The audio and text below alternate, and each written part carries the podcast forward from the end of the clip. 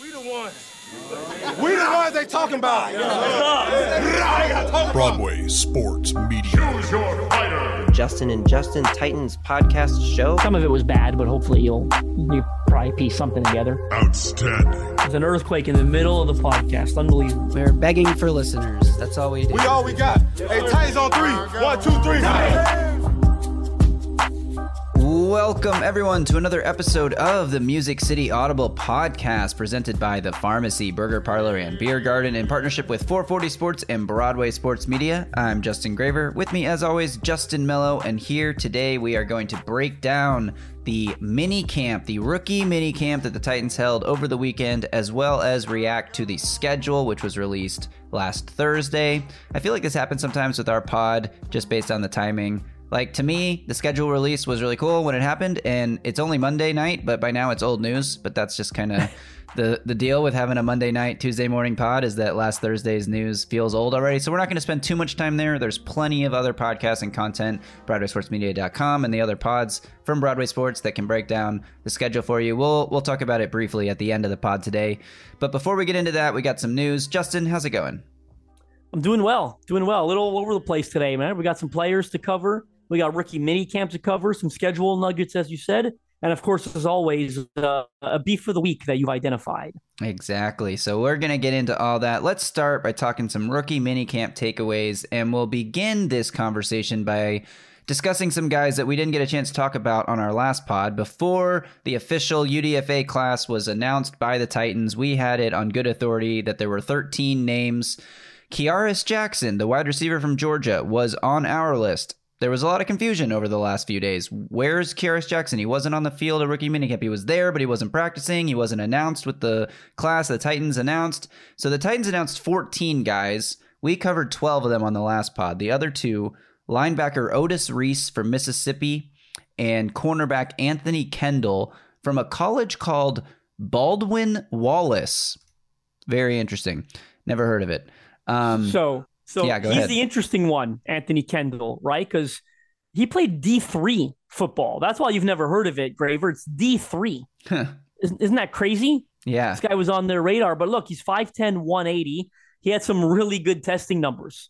And that's probably what landed him on their radar, right? He ran the 40 and 4.44 seconds. Even more impressive. What do you always say about a three cone? You always say sub seven? Yep. 701 in three cone.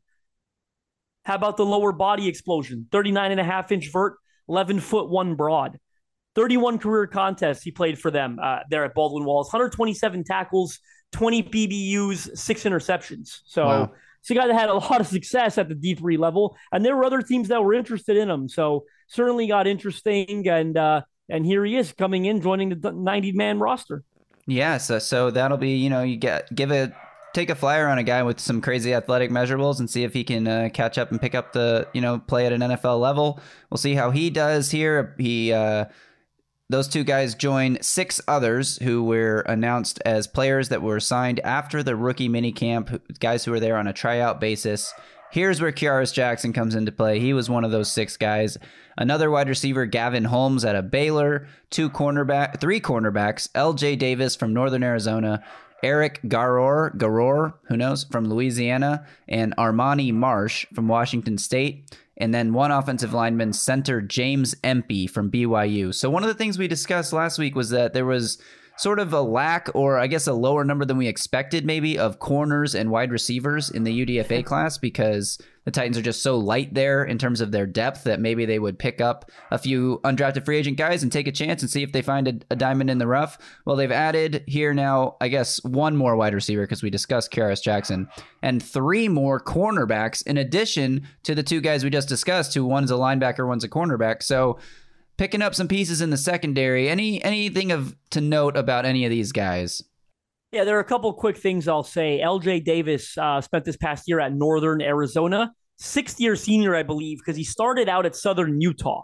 And he hmm. got there in 2017. He was there till 2021. Again, wrapped up at 2022 at, at, Northern Arizona. 11 games this past year in modest numbers 32 tackles, 11 PBUs, and two interceptions The other interesting one there is, of course, Kearis Jackson. You talked about how is he here? Is he not here? He was not announced uh, uh, initially with the signings, but then someone discovered a photo of him arriving at the facility. Right. And then Mike Vrabel was quick to admit that he was working through some things, whether that was he had a minor injury they were checking out, uh, a hang up with the contract, whether that's language, dollar amount, whatever it is, it did get done. This is a guy that um, you got to ask some questions on, in all honesty, right? Because when, when you're signing a guy from Georgia, a receiver, I think there's a sense of excitement, right? But then you look at the numbers. This past year was a career best year for him 21 catches for 320 yards. Wow. Right? Like the production leaves a lot to be desired for that to be a career best year as a senior Yeah. 20 catches for 300 yards. So, why? Right? I think that's the question that a guy that puts up those kind of numbers typically isn't always going to get a shot at the NFL level, right? So I think the question is why. Look, I, you know, he was behind some decent guys, of course, you know, played there with George Pickens. We know what Brock Bowers has been able to do for Georgia in the passing game. But that's the big question. It's why. And look, that's 15.2 yards per catch this past year. So he made some explosive plays when he had opportunity to do so. But why wasn't he more involved? We know, look, not a high powered, high octane passing offense at Georgia, right? With Stetson Bennett over there in the run game. Still, still not enough, right? From a production standpoint. So you got to ask that question. The last thing I'll say about the new names James Empey, you said the old lineman out of BYU. I'd be lying if I said I knew much about him. But what I am going to say is, haven't I talked on this show about the the similarities between the BYU offense, how they run a lot of outside zone, um, and, and, the Titans offense, and there's been some similarities there in years past. They signed a UDFA O lineman out of BYU a couple of years ago, a year or two ago. He didn't stick. I think his name was. I've got a decent memory. I think it was Chandon Herring, if I remember correctly, was the BYU UDFA. Right. And uh, here's another one. So, uh, as I said, they, they seem to keep going back to that well. They see a lot of similarities in the scheme, and it's a good reason to bring a guy in. Yeah, absolutely. So, we'll see if any of those guys can stick and make an impact. But let's talk about some takeaways that we, you know, that were observed from Titans rookie mini camp. Now, maybe you'll you can correct me if I'm wrong here, but I was under the impression the rookie mini camp was three days. It seems they were only on the field for two days. So I wonder if one of those days was just like meetings and installation and things of that nature. It probably was. Yeah, there's probably a, a great a grace day there, right? A grace period. Yeah. Um, apparently, the Friday practice was closed to the media. The Saturday practice was open for at least a portion of it was open to the media for observations. And uh, all the reports out of this camp are mostly, I mean, incredibly positive, really, for the most part. We'll talk, we'll, we'll focus mostly on the draft picks here because I think that's, you know, kind of the where everyone wants to see what what's going on. Peter Skoronski, let's just start there. He's working at tackle and guard. He mentioned in his press conference that he is uh, trying to learn what the uh, the scheme is asking of the offensive line as a whole, and that being position flexible is a huge deal for the Titans. That versatility that Mike Vrabel loves, especially on the offensive line. And he mentioned that he's just trying to learn the offense, and then he can dig in and, and really understand what the left guard responsibility will be, what the tackle responsibilities will be. But he's working at multiple positions. I don't want Titans fans to panic and freak out about this because this is not another Dillon Radunz situation where you just have no idea what position he's going to play and he ends up, you know, selling food in the stands or something. But um, oh, I think that Skoronski is going to be your left guard. You have it on good authority that the Titans see him as a left guard, but learning to play the other positions is important because if, let's say, Andre Dillard ends up as the left tackle, if he gets hurt in the middle of a game, who's your emergency tackle? Is it going to be Jaelyn Duncan, a sixth round rookie? Probably not. Is it going to be Peter Skoronski possibly kicking out and playing tackle for, you know, three quarters of a game? I think that's the most likely option. So they have to have him prepared. And by all accounts, according to Mike Vrabel, he's picking it up. He's understanding the installation well. And that's great to hear from your first round pick because the Titans cannot afford another first round bust. Yeah, I mean, I, I, think this was exactly how they're supposed to handle this, right? Where he's playing both positions for now. Pay more attention to it when, once he gets around the vets, right? Because you look at, as you said, I wrote an article on Broadway Sports for our premium members uh, about Skoronski's position and how the Titans view him internally. Um, but at this rookie mini camp, you said how many tackles were even there? Right. Right. Like think like you need you you need to field an offense. You need reps, right? Like outside of Jaelyn Duncan, who else was there? I'm not familiar, again, overly familiar with the BYU guy, but you need to play with two tackles, right? Maybe you had a, a couple on tryout, I'm sure, but they didn't sign any of them, right? So it's yeah. like you, you need to kick him out there to tackle for this rookie mini camp and work. easier to get interior linemen in there, especially uh, when you've got guys on tryout, right? So I'm not surprised by it. I think it's the right thing to do. Um, look, if Andre Dillard arrives, he works in with the vets, and Skoronski's taking first team practice reps at left tackle, then that becomes a storyline, in my opinion. But for Right. now, it's exactly what it's supposed to be. Um, I'll just say he, uh, hopefully, he is getting you know really familiar with that left guard spot. Yeah, ag- agreed. I think that that's definitely the takeaways there. You, you said it well. Um, you mentioned Jaelyn Duncan there. A clip circulating on social media of how well Peter Skoronski was doing uh, also showed a little bit of struggles from Jaelyn Duncan. He's wearing Isaiah Wilson's old number, and in a in a double team drill, you know, where the I think it's guard and tackle or guard and center are, are practicing like a combo block where they climb to the second level. Well, Jaelyn Duncan was the victim of a play where Skoronski threw him onto his ass, and he really looked like Isaiah Wilson on that play where, uh, you know, that one snap that Wilson got on special teams where he was trying to block for a field goal and got thrown on his ass. It, it looked a lot like that. A No Context Titans Twitter account posted a side by side video of it, and you can really see the similarities there. But um, there's not much else that we know about how Jaelyn Duncan performed. That's the only clip circulating. But again, I wouldn't read too much into that and and think, oh, this guy's a bust. I mean, he's a guy that was a, a sixth round pick. We knew he was a project. He's got the athletic measurables, and they're going to try to coach him up into a, a useful player. But you don't expect him to walk in day one in a drill that's designed to favor the offense, a two on one block, and expect to hold his own against the first round pick at a, playing a defensive line position as like a dummy, basically. So again, I'm not not worried about what we saw there, but it was a pretty funny clip circulating around. Yeah, I, don't have a ton to add to it to be honest, because I'm like, like uh, you said he's playing D line as a dummy essentially, right? Like he's not going to play on that side of the ball. If you want to have a takeaway, make it positive. Peter Skoronski looked pretty good climbing to the second level there. Absolutely.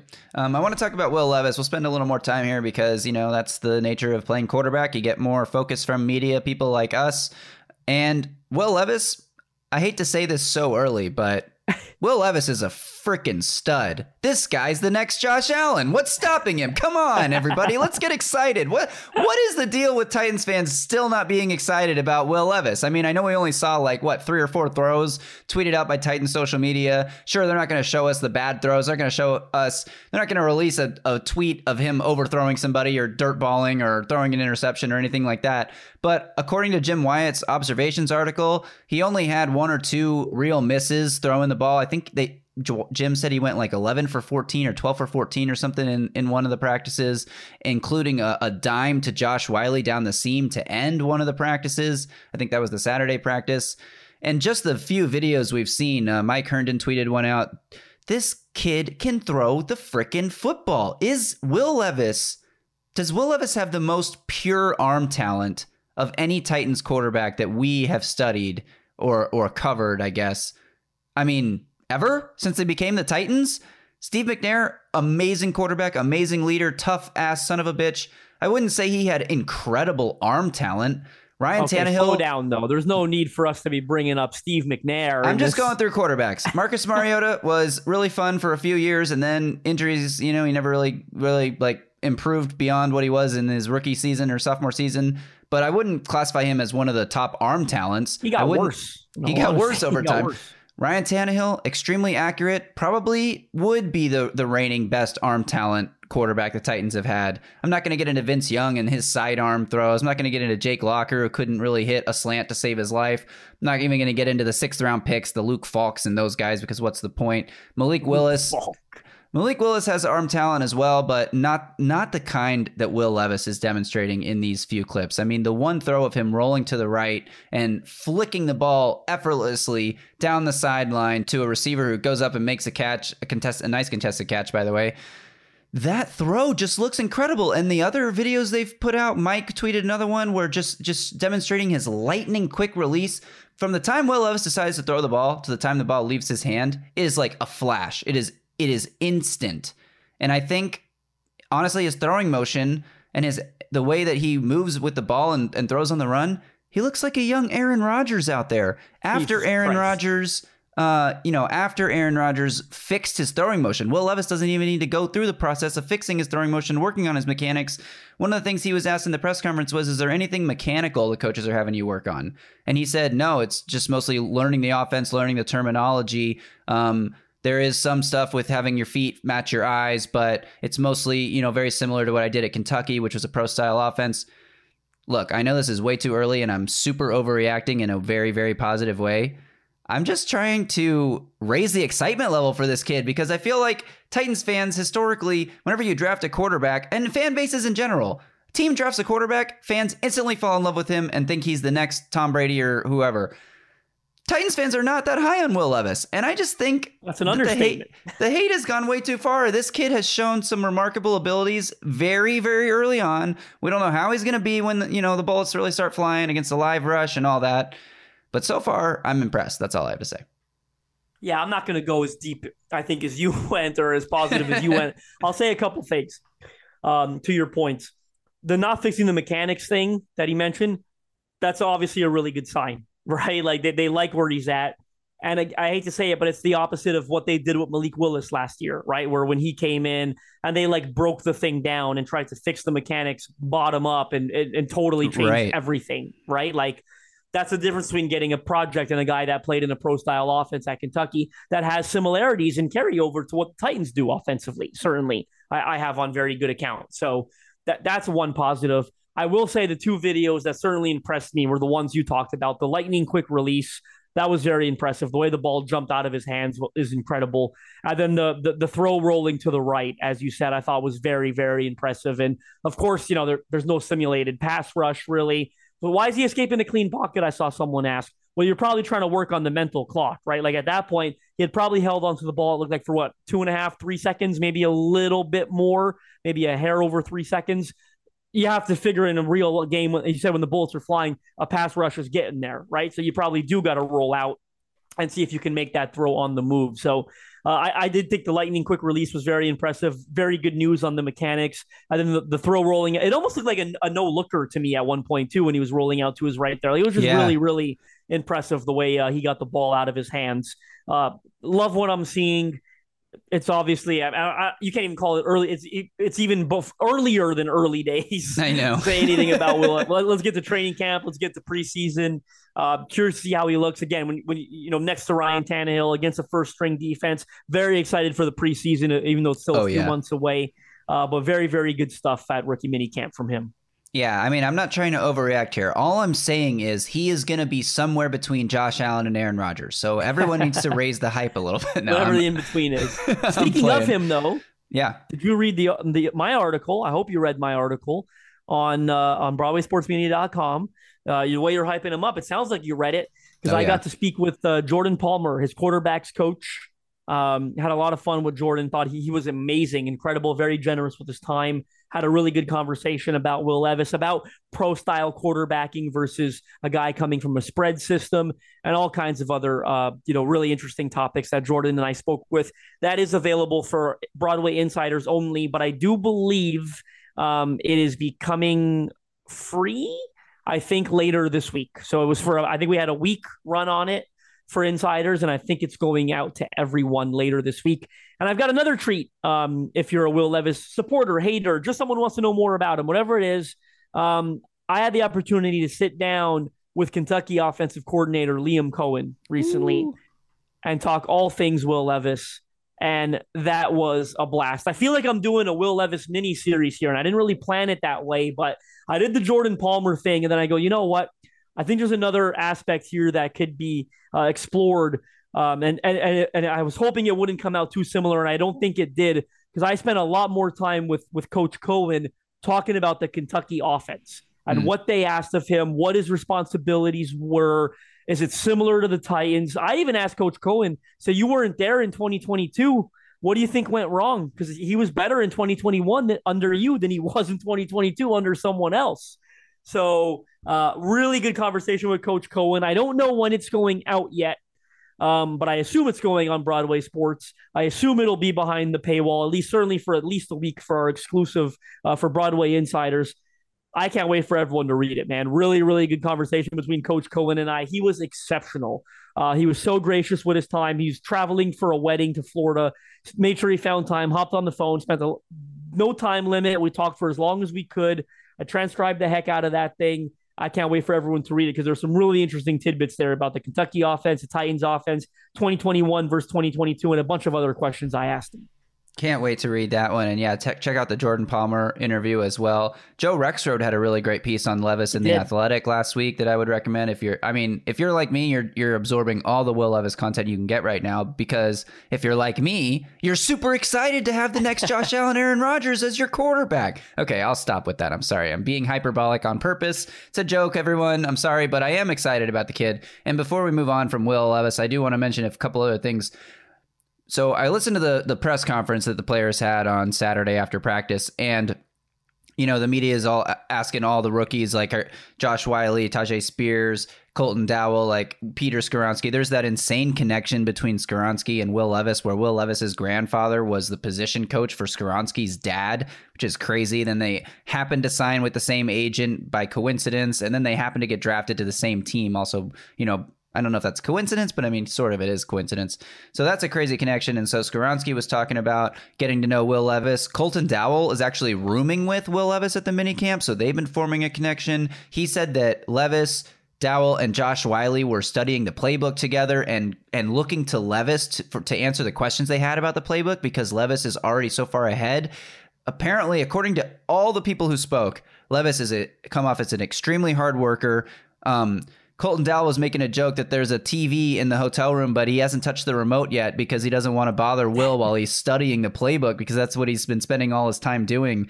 And Levis talked about making the transition and, you know, reframing the verbiage in his head that it's it's not um, you know, we this is what we call it at Tennessee, and I called it X at Kentucky. He's trying to erase the part of his brain that said I called it X at Kentucky, and just this is what we call it in Tennessee now. Um, so that's great to hear, and he just seems to be making a, a ton of progress early on. We're going to talk a, a tiny bit more about Will Levis when we get to the schedule, but for now, let's move on and talk about Tyjae Spears, who was also, you know, electric during this rookie minicamp, apparently flashing some moves to make people miss.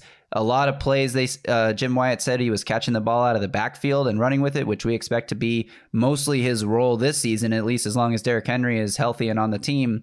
So, uh, just another guy I'm I'm excited about. Tyjae Spears, what can he bring to this offense? Well, he's a playmaker, right? And, and you talked about him catching the ball out of the backfield. That's what he did at the Senior Bowl at such a high level. That's what it got everyone talking about him initially. That's what he did at Tulane at an extremely high level. Of course, in addition to running the ball as well as he did.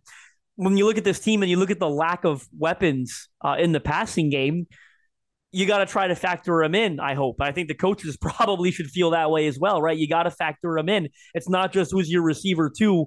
Well, you know what? Let's get Tyjae Spears on the field and get him in a pa- in a passing down role because he can catch the football. You look at what Dontrell Hilliard did for them a little bit last year uh, when he was healthy. I think he at one point he was leading the team in receiving touchdowns when he had like four of them, or he had he had two in the first game, right? Yeah. Against the Giants in Week One. So you look at that and you hope it's sort of elevated, right? Because Tyjae Spears is a better athlete than Dontrell Hilliard. He's a more dynamic, um, a, a speedier guy certainly, and more dynamic in the open field. Can make people miss. I've been saying it for a couple episodes in a row now. I think he's gonna have a bigger role than people think because I think he's so electric with the ball in his hands. He's so dynamic. He's gonna make plays this year that make you go, "Oh my, oh wow!" Like it's gonna be on Sports Center because he's going to make guys miss. He's going to scamper for 40, 50 yards on a play that he's got no business picking up 40, 50 yards on. That's the type of playmaker he is. So I'm very excited about him.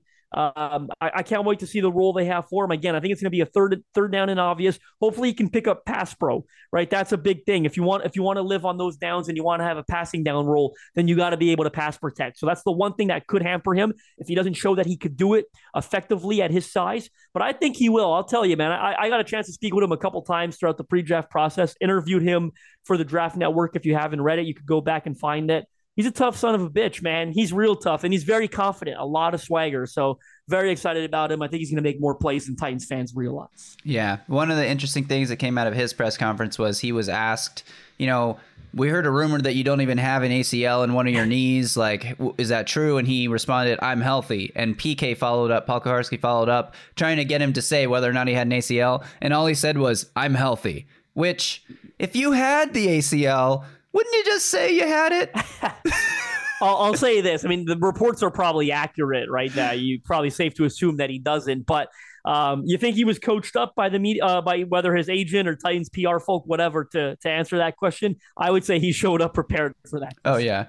Um, Vrabel was the last one to speak after all the rookies. uh, All the draft picks spoke except Jaelyn Duncan, and then Vrabel came up after them. And the first thing he did was he asked Teresa Walker, "How'd they do, Teresa?" And she said they were all great. Uh, they sound like they know how to, you know, I can't remember exactly what she said. And Vrabel goes, "Yeah, they've spent a lot of time in the in the media uh, coaching um, seminar, or whatever the the hell the Titans call it, but like they've spent a lot of time with media relations so far, like getting them to, you know, be those company men that the Titans love to have. Everyone just has the same lines.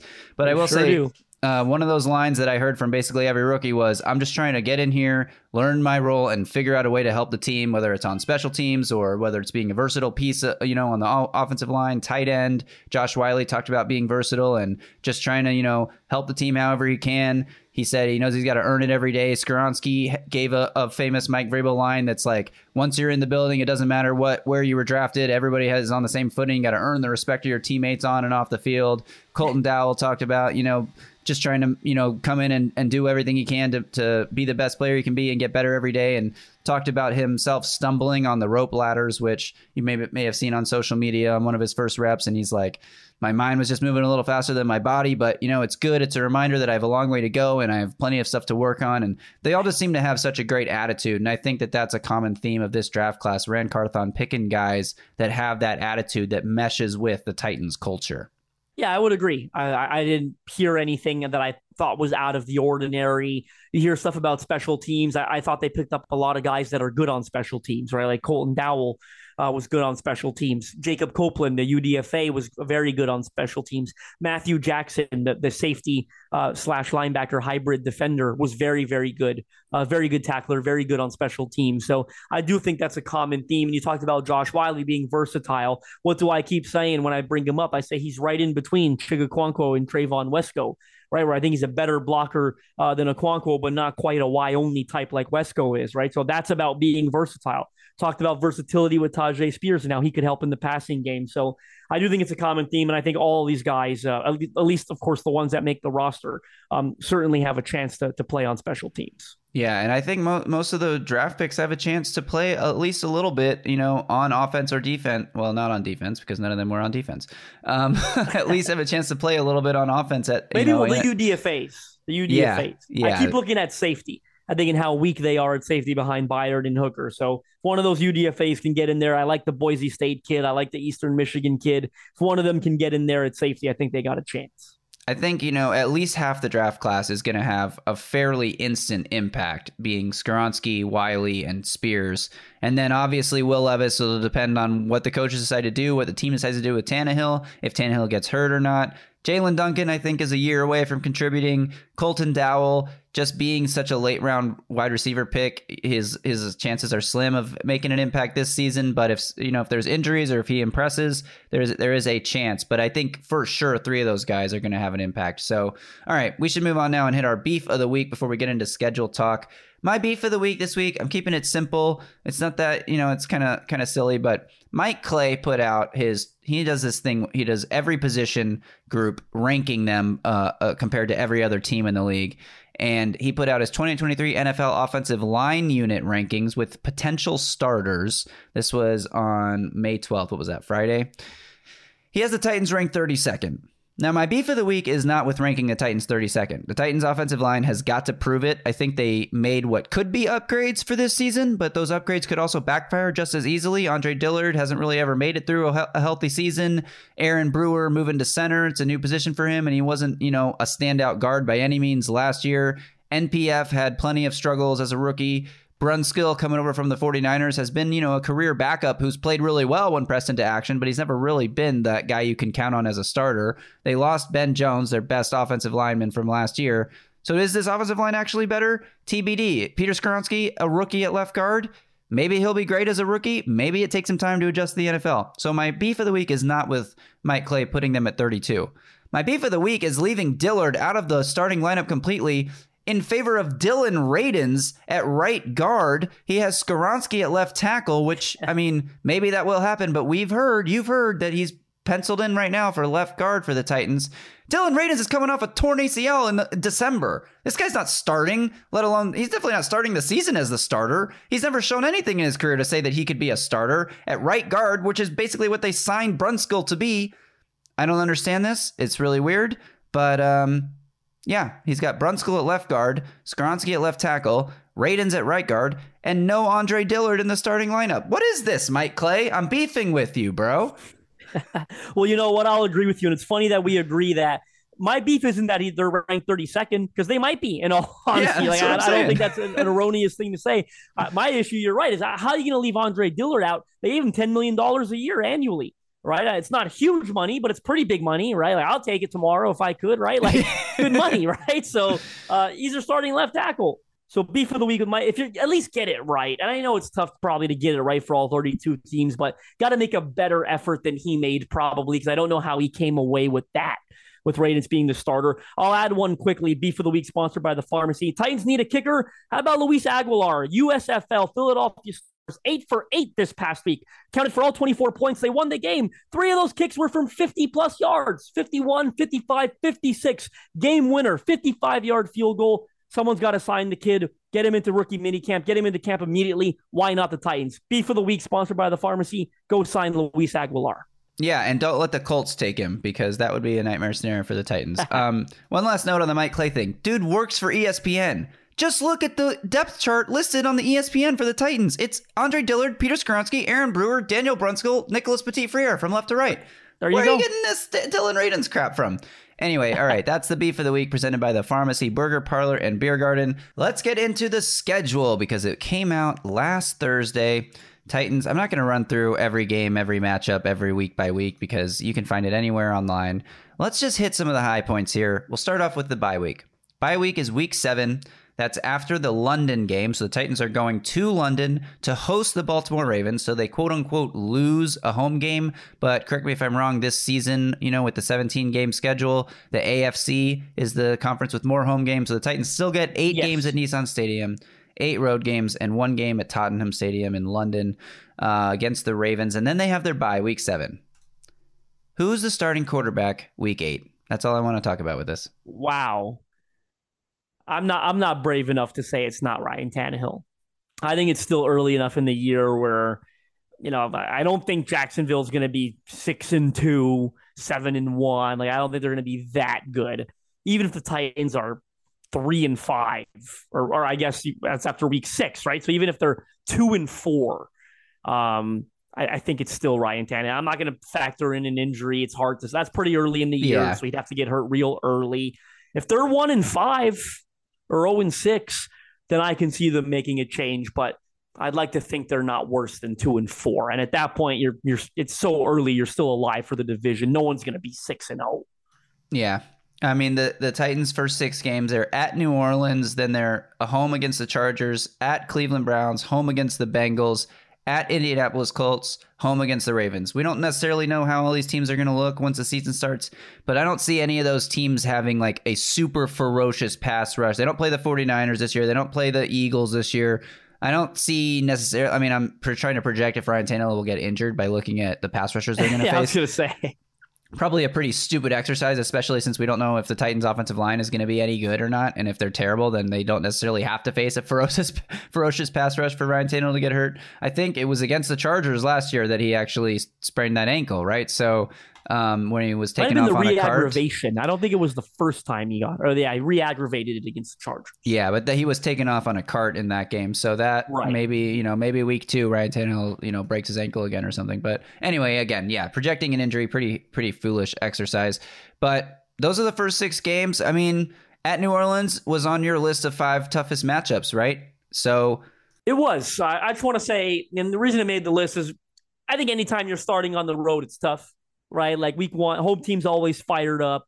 Um, in week one, playing in front of the fans for the first time. I think the New Orleans Saints are a pretty decent football team. I think they should be a you know borderline playoff caliber team this year. They could win the NFC South, which is the most unpredictable division heading into this season. Derek Carr playing at home for the first time in front of the new fans. I, you know that should fire them up, should fire him up not that the Titans were ever realistically going to be in the race for Derek Carr, but remember they were mentioned quite a bit So that could be fun to see how, you know, should they have signed Derek? You know, it's silly to make that on one game, but it'll be Ryan Tannehill versus Derek Carr. Carr. That's a fun head to head. Tyjae Spears gets the debut at home, right? He's from the area, so that'll be a lot of fun for him playing his first professional game in New Orleans. Uh, if there's one break Titans catch here, is Alvin Kamara probably won't play this game, right? You have Right. to assume he's facing like a, a four to eight game suspension, whatever it is, um, for his alleged involvement in that off field incident at the Pro Bowl last year. Uh, Titans will probably get to miss him here. I think it's still a, a pretty tough game for him overall. Yeah, I agree with that. So, um, just looking at the schedule again, some quirks. Talk about some quirks. The biggest quirk to me is that week 15, Titans play home versus Houston. Week 16, they're home against Seattle. Week 17, they go to Houston. So they play Houston twice in three weeks. It's not even one of those like twice in three games where you have a bye week in between thing. This is pretty weird to play the Texans twice in three weeks. And it kind of happened with the Colts last year, didn't it? yeah, but that was w- with a bye week in the middle, so it was Right. different. I mean, it wasn't Still that stupid different. though. It's still point. stupid. Still stupid. And I also think this is a bit of an unlucky draw for the Titans because Houston is, you know, expected to roll out a rookie quarterback. It'd be nice to play them at least once early in the year while Stroud is still getting his, you know, his feet under him. They don't play Stroud until week 15. By week 15, CJ Stroud could be the front runner for offensive rookie of the year. We don't know how that's going to shake out, but I do think it's a bit of an unlucky draw that they get Houston so late. And they also play so many division games at the end of the year. Week 13, week 15, week 17, week 18 are all division games. Crazy. 13 is home against the Colts, and they finish the year at home against Jacksonville. Nice to finish the year at home. Uh, because they, they could be playing Jacksonville for the AFC South in that game. Obviously, the schedule makers expect that because I don't think the schedule makers are, are thinking that Indy or Houston are going to be playing each other for the division. So if Jacksonville won it last year, Titans were playing Jacksonville for the division last year, you'd assume that the schedule makers are saying, these are the two AFC South teams with the best chance to win the division. Let's put them head to head week 18 and see who can do it. So that'll be an exciting matchup. Yeah, that'll be a fun one for sure. And uh, look, the Titans are going to be able to control their own fate. They hope towards the end of the year with all those divisional games. That's what it might come down to, right? I did earmark the the Week 11 game against Jacksonville as an intriguing one. That's the first time, of, of course, that they play them this year. Again, that's a late one, right? Week 11 for the first time you play Jacksonville.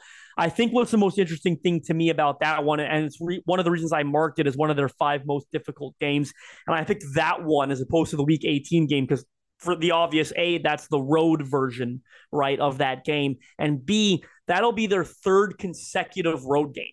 So they're Yeah. at Pittsburgh in week nine, then they're at Tampa Bay in week 10, and then it's Jacksonville in week 11. So, I mean, take that how you will, but pretty tough, right, to be on the road three weeks in a row. Which one's the most difficult of the three? It's usually the last one, right? Because Yeah. you've been on the road two weeks in a row, and it happens to be a divisional game, which is typically tougher, right? Whereas the Tampa one in week 10, an, un- an unfamiliar opponent.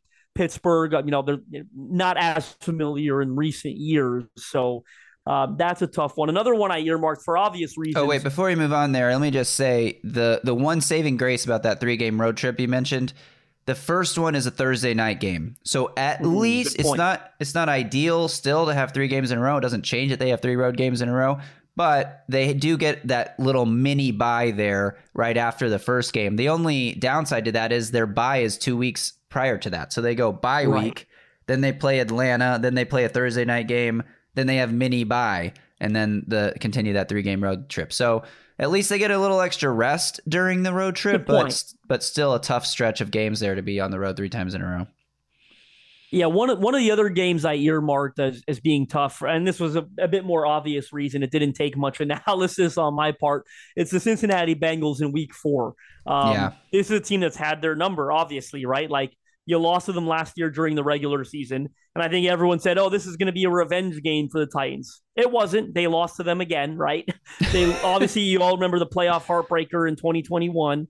Um, they lost to them in the regular season, even in Joe Burrow's rookie year when the Bengals were terrible right? So Joe Burrow is 3 and 0 against the Titans. All three games I think were decided by like uh, just a couple of points. Last year was a 4-point loss. The playoff game was a 3-point loss. I actually think the 2021 was the was the biggest blowout, Yeah. which is pretty ironic because that was the worst version of the Bengals and Joe Burrow they've played. But he's 3 and 0 against the Titans. He's got their number. That's a tough one. I, I will also add that's the best team they play all year right? Like this is a fairly favorable schedule in all honesty. And like you said, we don't know how these things are going to play out, but I feel pretty good saying the Bengals are the best team they're going to play because they don't play the Kansas City Chiefs, they don't play the Buffalo Bills, they don't play the Philadelphia Eagles. They don't play the San Francisco 49ers. They don't play the Dallas Cowboys. Like these are some of the teams I expect to be pretty damn good. Um, they don't play the Jets, right, with Aaron Rodgers. Like if the Bengals aren't the best team they played, it's they're the second or third best team. But I feel pretty confident saying that's the best team on their schedule.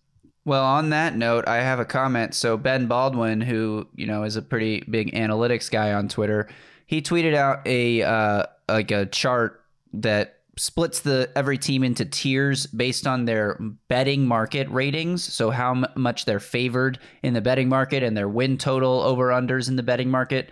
And the titans are the one two three four fifth worst team according to betting markets.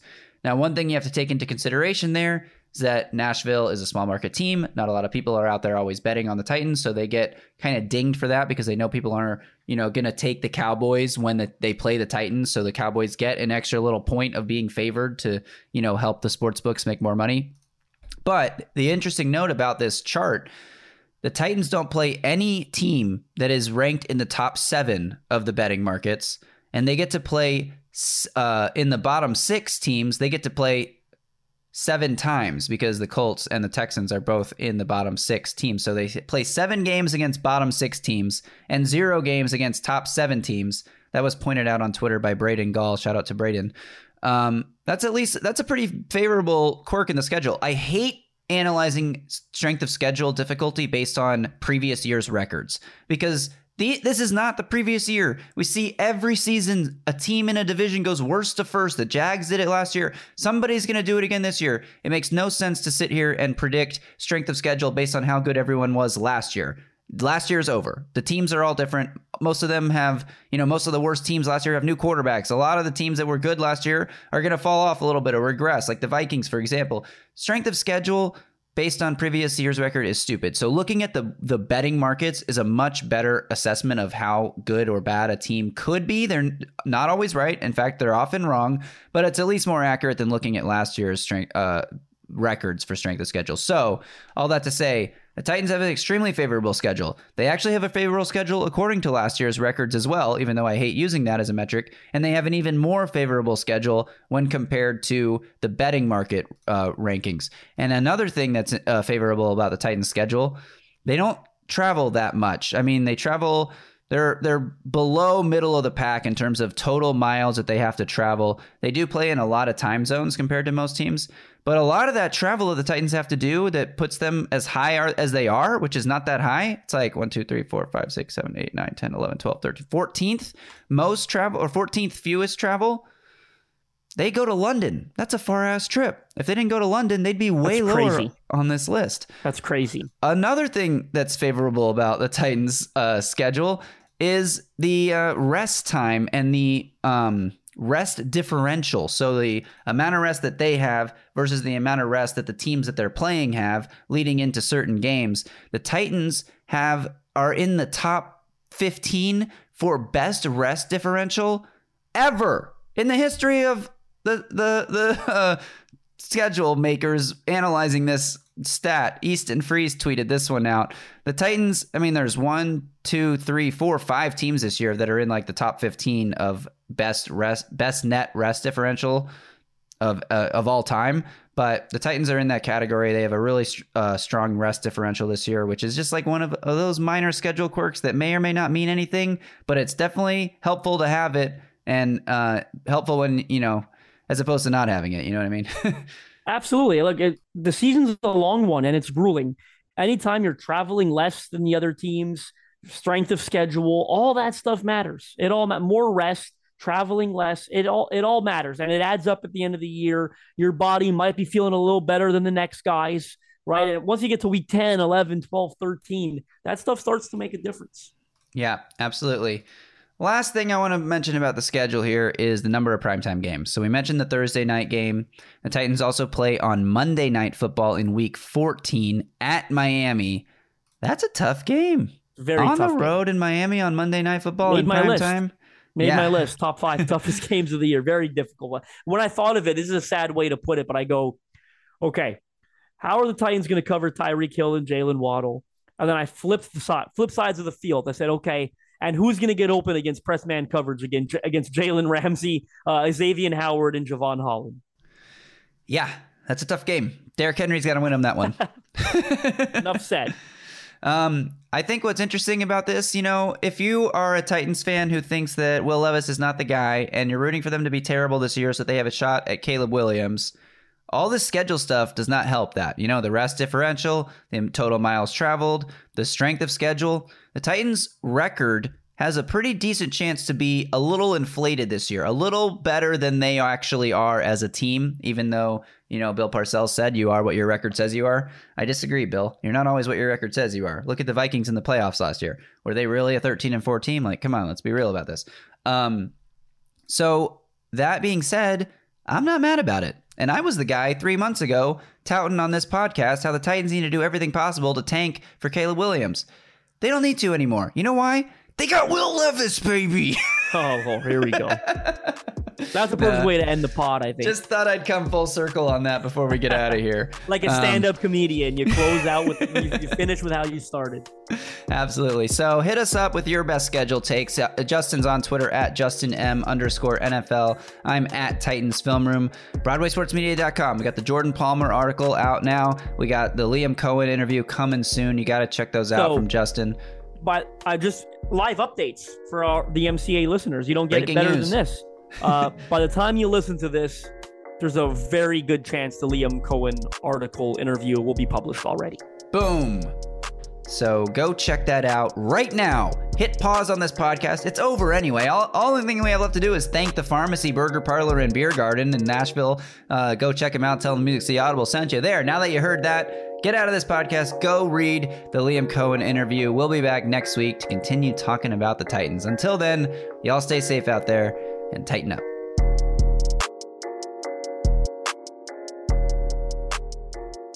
A Broadway sports media production.